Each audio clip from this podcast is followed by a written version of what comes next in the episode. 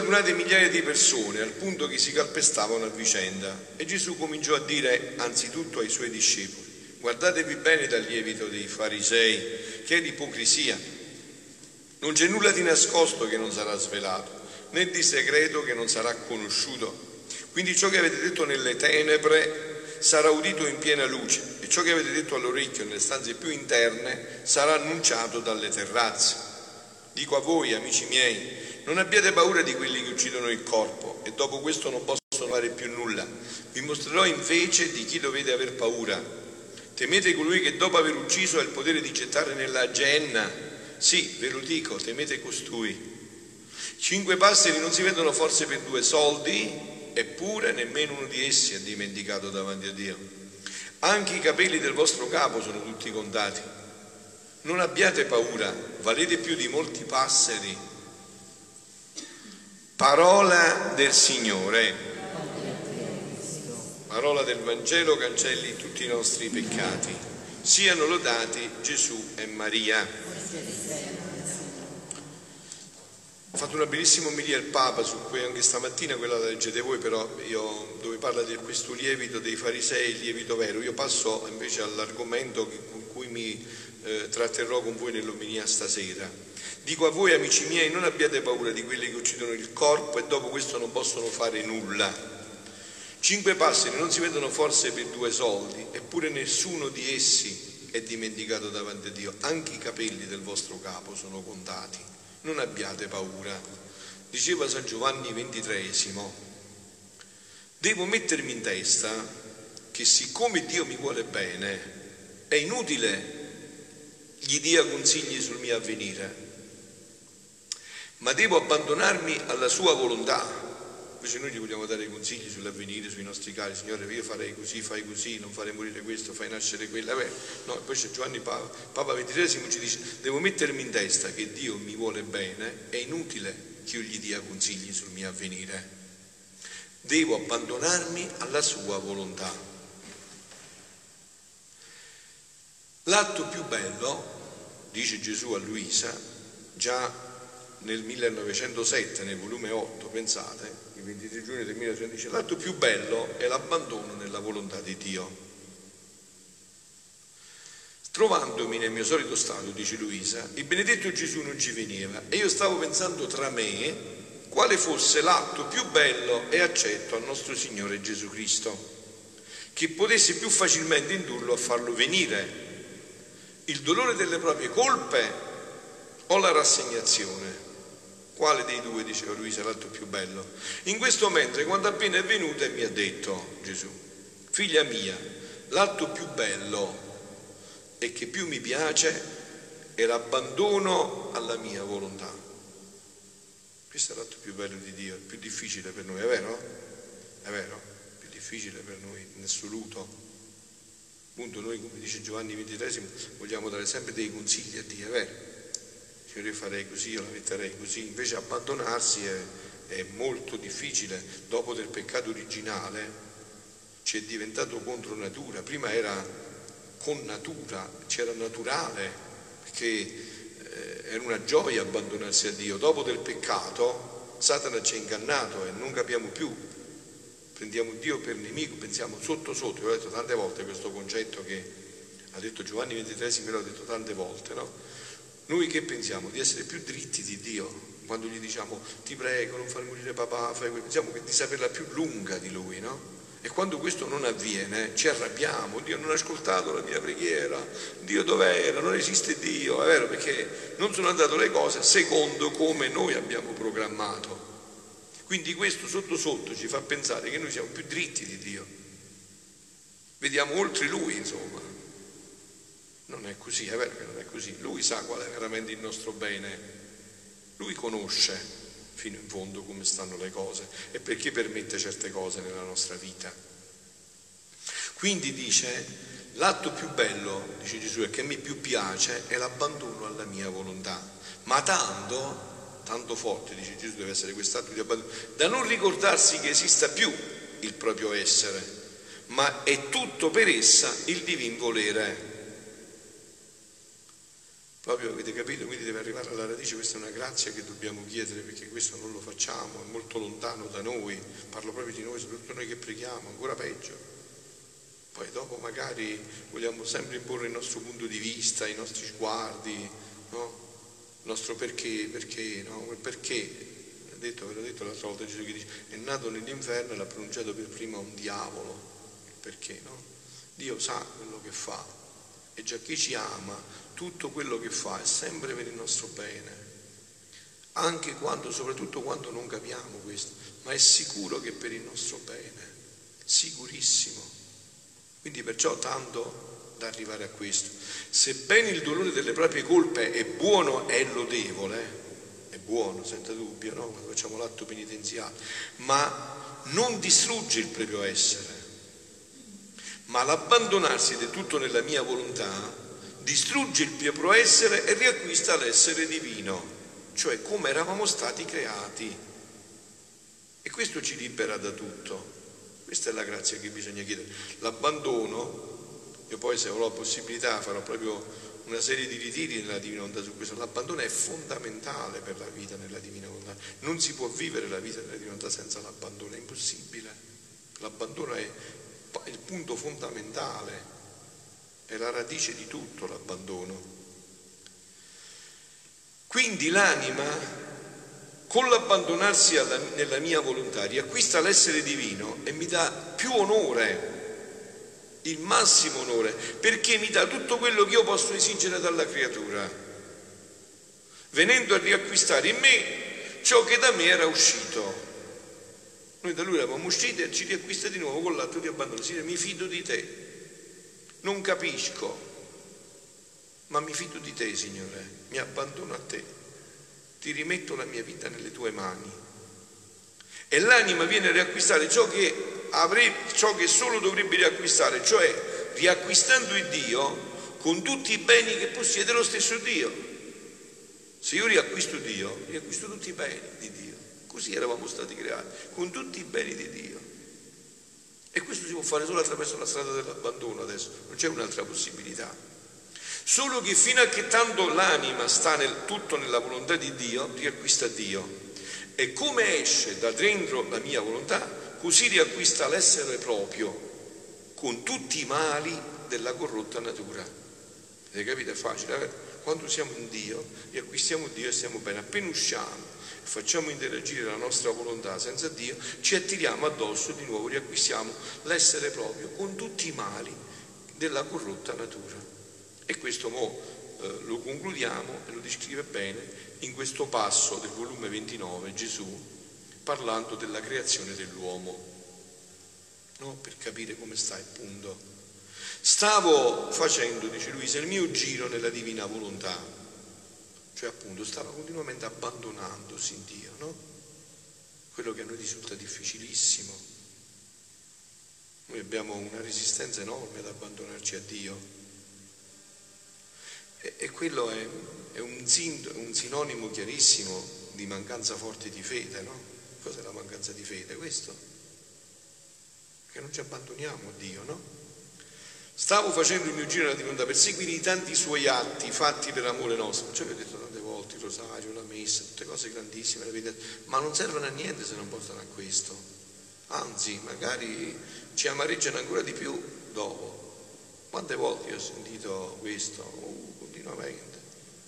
È proprio il motivo costante. Ma Dio non ascolta la mia preghiera, Dio questo, questo non me l'ha dato, Dio non ascolta perché ha fatto che succedesse questo, e questa è tutta una lamentela è la litania dei lagni, non la litania mariana, la litania dei lagni. Questo è proprio l'opposto del cammino dell'abbandono, no? Quindi dice, e giunta nell'Eden, nel paradiso terrestre, mi sono fermata in quell'atto in cui Dio creava l'uomo. Che momenti solenni, che foga d'amore, sicché quell'atto si può chiamare un atto purissimo, completo, sostanzioso, non mai interrotto di amore divino. Non mai interrotto di amore divino. Ecco perché Giovanni XXIII, San Giovanni XXIII, il Papa diceva, Dio mi vuole bene, mi ama, quindi mi devo fidare di lui. Quindi l'uomo fu formato, ebbe principio, nacque nell'amore del suo creatore. Era giusto che doveva crescere come impastato e alitato, come una fiammella dal soffio di chi tanto l'amava. Stamattina, no? Papa Francesco diceva nell'omelia, andare sempre avanti col lievito dello Spirito Santo che conduce a quell'eredità lasciata a tutti dal Signore. Noi abbiamo un'eredità, questa è la vita della divina volontà, questa eredità che ci ha lasciato il Signore, no? Ma mentre ciò pensavo, il mio dolce Gesù, visitando la piccola anima mia, mi ha detto, figlia mia, la creazione dell'uomo non fu altro che uno sbocco del nostro amore, ma tanto che l'uomo non lo potette ricevere tutto dentro di sé. È talmente forte questo sbocco di amore che l'uomo l'ha potuto ricevere tutto dentro di sé, non avendo capacità di poter chiudere nel suo interno un atto di colui che riusciva alla luce, onde il nostro atto rimaneva dentro e fuori di lui, affinché gli potesse servire di alimento per poter crescere innanzi a colui che con tanto amore l'aveva creato e che tanto l'amava. E siccome non fu solo il nostro amore che sboccò nel creare l'uomo, ma tutte le nostre qualità divine, quindi sboccò la potenza, la bontà, la sapienza, la bellezza e così di seguito. Perciò il nostro amore non si contentò di amarlo, ma sboccando tutte le nostre qualità divine, restava la mensa sempre aperta, sempre preparata e a disposizione di l'uomo, in modo che ogni qualvolta lui volesse potesse venire a sedersi a questa mensa celeste per alimentarsi della nostra bontà, bellezza, amore e sapienza e così crescere innanzi a noi con le nostre stesse qualità divine, col modello della nostra somiglianza. Avete capito perché Adamo dopo ha detto ho paura, sono nudo, perché col peccato, e questo succede sempre, ogni volta che pecchiamo, succede questo, ogni volta che pecchiamo poi noi abbiamo paura di Dio. Questo è un punto, no? Col peccato Adamo che cosa aveva fatto? Aveva visto ciò che prima era gioia, felicità, pienezza, era diventato tutto questo. Paura, tutto questo. E quindi non si fidava più di Dio, non aveva più fiducia in Lui. E ogni qualvolta veniva nella nostra presenza a prendere i sorsi, i nostri sorsi delle nostre qualità divine, noi dovevamo cullarlo sulle nostre ginocchia, come fa la mamma col bambino piccolo. Così faceva Dio con noi, ci cullava sulle nostre per fargli prendere riposo e fargli digerire ciò che aveva preso. Hai visto quando la mamma ci va il latte attraverso il bambino, gli dà il colpino sulle spalle, lo fa digerire, lo muove, e così faceva Dio con noi. Questo chi gliel'ha insegnato alla mamma e al papà? Dio. Chi lo, chi alla prima mamma, chi ha insegnato a fare queste cose? Gli atti divini con cui Dio gli aveva insegnato tutto questo. Chi glielo insegnava? Tutte queste cose Adamo ed Eva insegnava Dio tutto quello che era là il futuro, no? Lui era il maestro. Affinché potesse di nuovo alimentarsi dei nostri sbocchi divini, per formare la sua crescenza completa di bontà, di sapienza, di santità, di bellezza, come il nostro amore lo desiderava e il nostro volere lo voleva. Noi, dice Gesù, quando facciamo un'opera è tanto il nostro amore che tutto diamo e prepariamo affinché nulla manchi alla nostra opera creatrice. Facciamo opere compiute, non mai a metà. E se qualche cosa pare che manchi, è la parte della creatura che non prende tutto ciò che noi abbiamo messo fuori per il suo bene e la gloria nostra. Allora avete capito così concludiamo. Questo è il passaggio, no? Ecco perché noi abbiamo resistenza ad abbandonarci a Dio, perché dopo questo primo aspetto bellissimo è venuto il peccato, quello che si chiama peccato originale e anche originante. Quel peccato ha ribaltato tutto, ha scombussolato tutto. No? Non vi sembra innaturale che un figlio non si fidi del papà? Cioè, se io andavo in macchina con papà, ero sicuro o no? Potevo mai pensare che papà con la macchina mi voleva uccidere? È contro natura, è contro natura, puoi pensare che una mamma ti uccide? Viene anche questo in me, però dico è contro natura, cioè la mamma è mamma, cioè tu stai sicuro nelle braccia della mamma, anche se dovessi camminare in una valle oscura non ti verrei a se anche mamma mi, prendi, mi prendeva in braccio quando ero piccolo e mi portava in un buio, e eh, io mica avevo paura, Se andavo da solo avevo paura, ma se c'era mamma, ti sto sicuro c'è mamma. Mamma sa dove mi sta guidando, dove mi sta portando. Quindi era facile per me abbandonarmi e dormire pure quando ero nelle braccia di mamma, perché pure che stavo nel buio non mi faceva niente, ero sicuro, stavo nelle braccia di mamma, che mi poteva accadere? Oppure quando andavo in macchina con papà, eri sicuro, non è che pensavi, muovere che papà prende con la macchina e va giù, no, papà cercherà sempre di portare avanti la mia vita, no? Invece adesso c'è, eh, avete capito, è facile, no? Però veniamo alla conclusione. Vi ho detto la fase intermedia, ma veniamo alla fase finale, quella che è già in atto, che Dio ha già immesso nell'umanità. Ve l'ho detto anche ieri sera parlando dell'aspetto dell'applicazione vera del Vaticano II, no? Il Concilio Vaticano II. Il vivere nella mia volontà, dice Gesù, è un dono che facciamo alla creatura. Quindi Dio vuole rifarci questo dono quando ci portava nelle braccia, quando non avevamo paura di Lui, quando eravamo una sola cosa con Lui, quando la nostra volontà e la sua erano un'unica sola, una sola volontà. Dono grande, sentite, che supera in valore, in santità, in bellezza e in felicità tutti gli altri doni. Questo dono supera tutti gli altri doni. È quello originale, quello con cui siamo stati creati in modo infinito e inarrivabile. Avete sentito? Supera tutti gli altri doni. Dice anche in che modo? In modo infinito e inarrivabile. Non c'è niente che può equiparare questo. Quando facciamo questo dono così grande, non facciamo altro che aprire le porte. Questo è il dono. Ci apre le porte Gesù di nuovo per farla posseditrice dei nostri possedimenti divini. Ricordate no, quando Adamo ed Eva ci sono tanti immagini, Dimite è stato cacciato dal, dal, paradiso terrestre, poi sono stati messi i cherubini, sono state chiuse le porte e per lui è iniziato il perenne purgatorio, no? E a volte anche inferno qua, no? Adesso queste porte sono, saranno riaperte, luogo dove non più hanno vita le passioni, i pericoli e nessun nemico gli può nuocere o farle del male.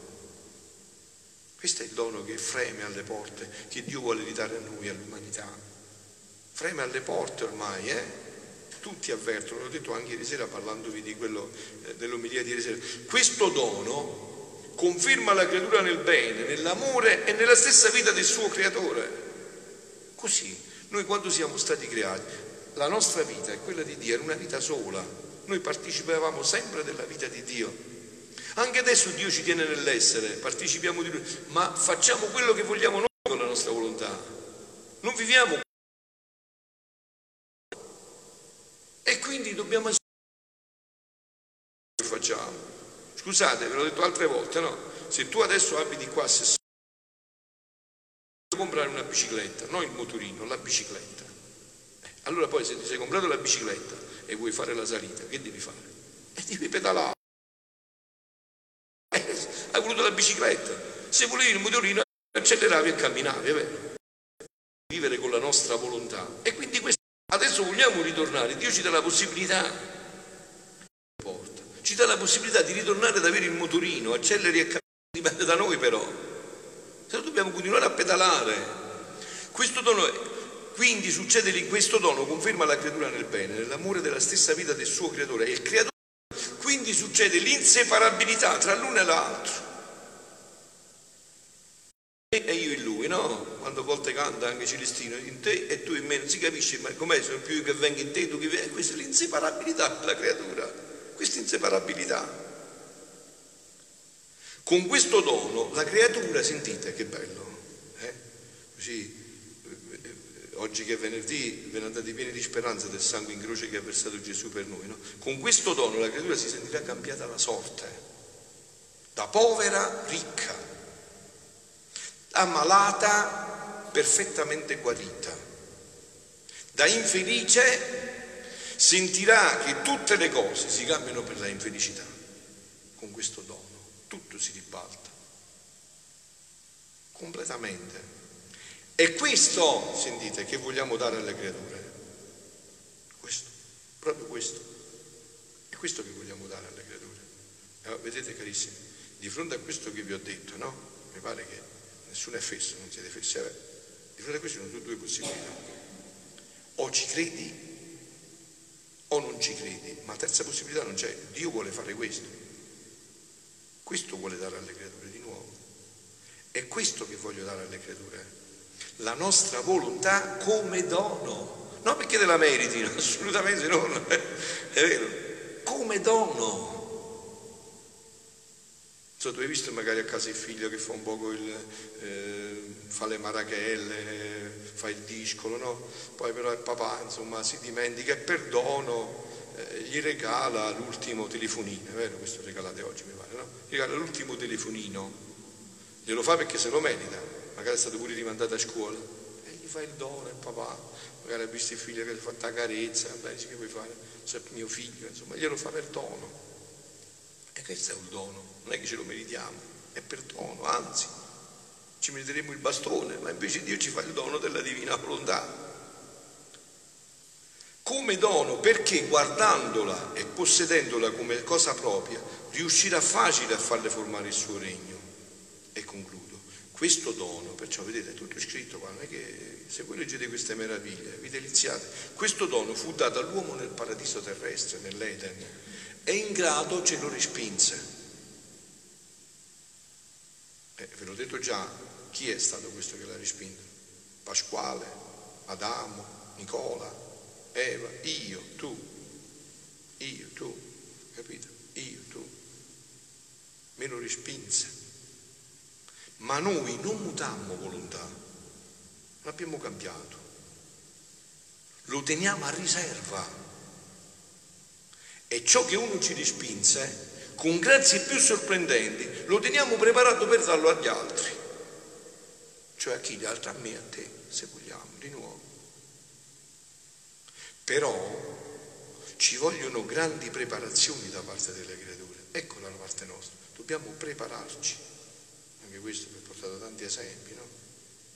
Se tu stai in difficoltà, stasera non puoi mangiare, e io ti voglio regalare una, un, una damigiana di, di, olio di 5 litri, così dopo tu hai qualcosa per poter cucinare, fare tutto, eh.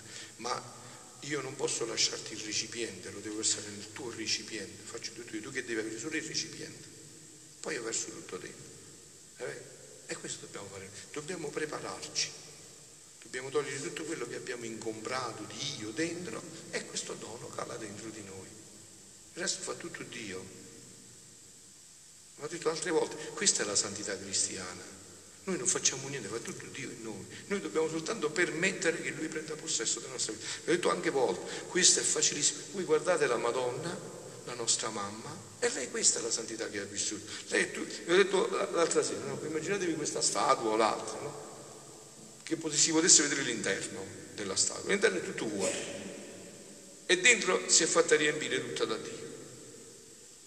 Quindi mo chi è la Madonna? Dio, Dio, la Madonna, non si capisce. Eh? E questa è la nostra vita, perciò ci chiamiamo cristiani, per farci riempire di Gesù Cristo. Non sono più io che vivo, è Lui che vive dentro di me. Questa è la santità. Il resto sono parole, questa è la santità cristiana. Che Dio prenda possesso di noi. Quindi, perciò ci vogliono grandi preparazioni da parte delle creature, conoscere il gran bene del dono per sospirarlo. Eh, io penso, no, adesso voi che non conoscevate queste cose, le state conoscendo sempre di più. Mettete che voi credeste come me che le cose stanno perfettamente così. Lo desiderate questo dono? Potete rispondere, potete rispondere, desiderate questo dono? E eh, allora, visto? Perché l'avete conosciuto? Dice, mamma mia, com'è bello, è troppo bello sto fatto, mi sembra una favola, e appunto, è troppo bello sto fatto. Questo è l'annuncio di gioia che porta il cristianesimo. È troppo bello.